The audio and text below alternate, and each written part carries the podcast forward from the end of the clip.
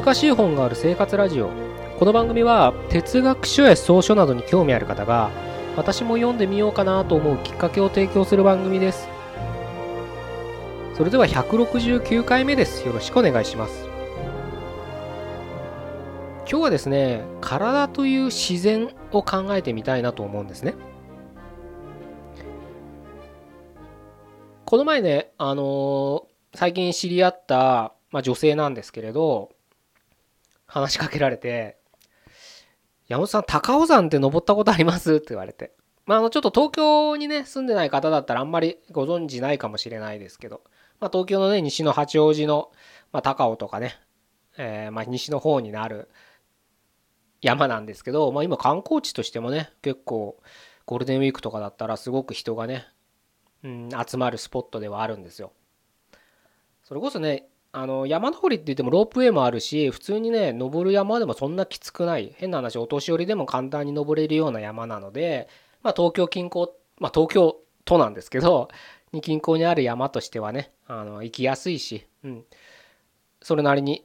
いい景色も眺められるんで、うん、観光スポットとしては、えー、有名なんですけどまあねそんなところに行ったことありますか？って聞かれてあるよって。もう僕遠足でも行ったことあるんで。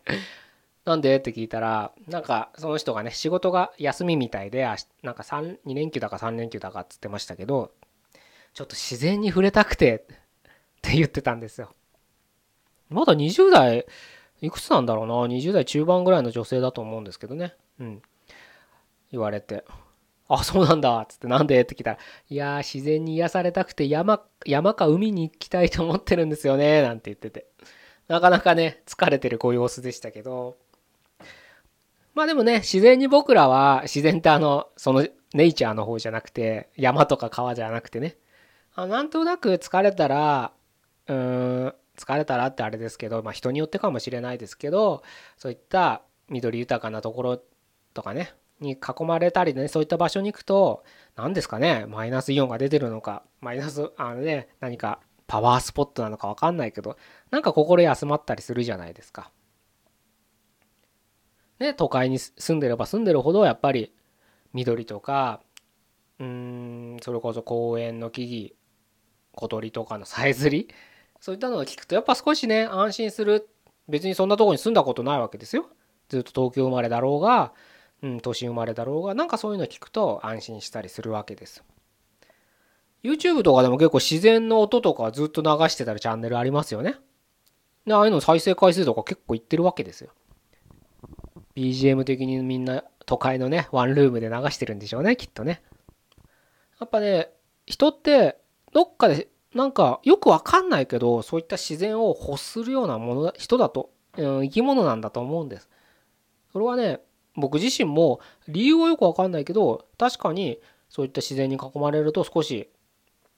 都会にいる時とは違う気分が味わえる。それを安堵っていう言葉で表現していいのかリラックスって言葉で表現していいのか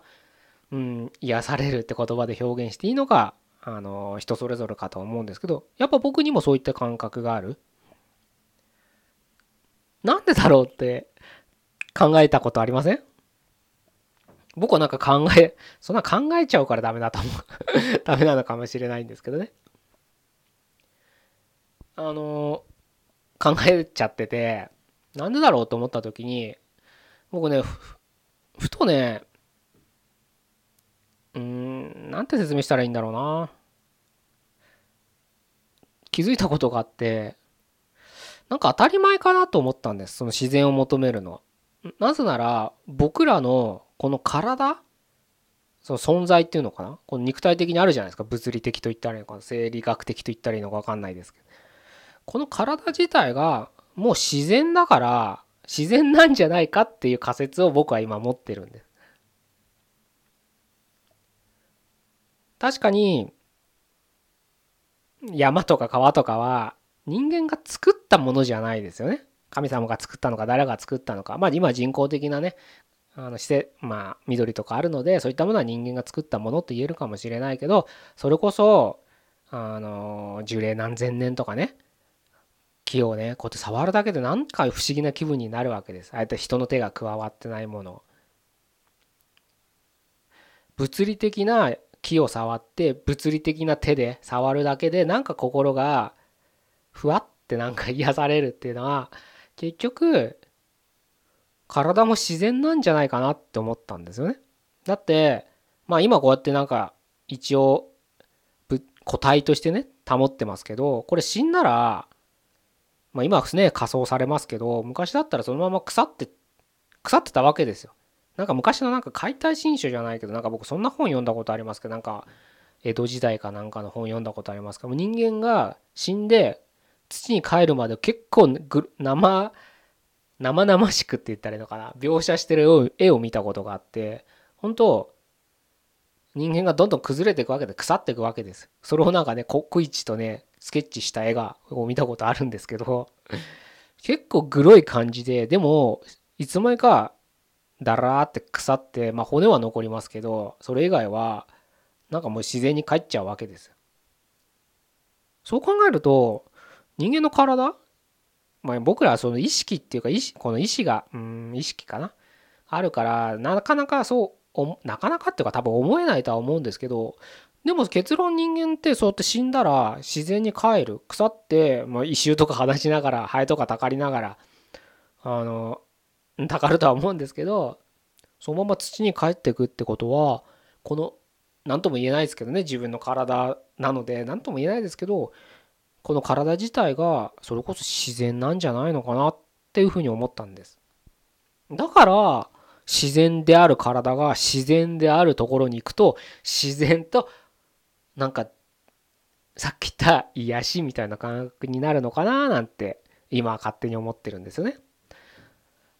故にまあ今はその自然のところに住むって難しいですよね。もう僕ら必ずなんか人工物のとこに囲まれて生きてるわけじゃないですか。それが東京だろうが、地方だろうが、うん、なんかね、世界、これをね、どこで聞いてくださってるかわからないですけど、一応ネットがつながる環境であれば、世界中で聞けるわけですけどね。どんなに田舎だろうが、今アフリカだって Wi-Fi ありますからね。行ったことないけど、よく行く人に聞きますけど。だから要するにね、人工物がないところで生きるってのはすごく難しいわけです。必ず何かしら僕らの作ったものの中で生きてる。で、それが都会になればなるほど、もう自然を探す方が難しいですよね。それこそオフィス街に申し訳なさそうに緑を植えてますよ、それは。まあそれはそれでいいんですけれど、悪いことではないんですけれど、やっぱりそういったものの中で生きてく、生きてると、どっかで自然である体がおかしくなってくるんじゃないかなと。だからよくわかんないよね東京生まれですけどなんか東京生まれとか都会育ちの人かもしれないけど自然に行くと行きたくなる。バーベキューが自然かどうかわかんないですけどバーベキューブームとかね ああいうのだってなんか自然を求めてるんじゃわけじゃないですか。まあ都内でバーベキューできる施設とか作っちゃうみたいな勢いですからね今はね。まあ、僕バーベキューなんて多分そ12回しかやったことないですけどね。やりたいと思わないって言うと強がりに聞こえそうですけどまあ誘われないんですよ。まあ友達いないだけですけどねそうなると。まあそれはそれで別として いいんですけど。うん。だからやっぱりね自分の体が自然だっていう風な意識で見るとうんやっぱり、うん、疲れてるかもしれないけれどちょっとね土日ちょっと早起きしてそれこそ高尾山に行くのも一つクオリティオブライフっていう視点で見ると、うん、質っていうねところで大切な、ま、クオリティライフってねよく言われるじゃないですか最近。うん、でライフってね生活ってそういう時は訳しがちですけど生活をね向上させるのは確かに全然悪いことじゃないと思うんですけどやっぱりそのライフをね生活だけじゃなくて人生とか生命っていうふうに理解した時には自然っていうものを積極的に自分の中に取り込む？取り込むっていうか同調させるって言ったらいいのかな？だからその自然保護活動とかも必要だと思うんですよ。無駄にね、まあ、生きてるだけで環境破壊してる。自然なやつが 自然を環境破壊してるってなんかすごくなんか考えるだけでなんか頭こんがらがっておかしくなりそうですけど。まあでもうん。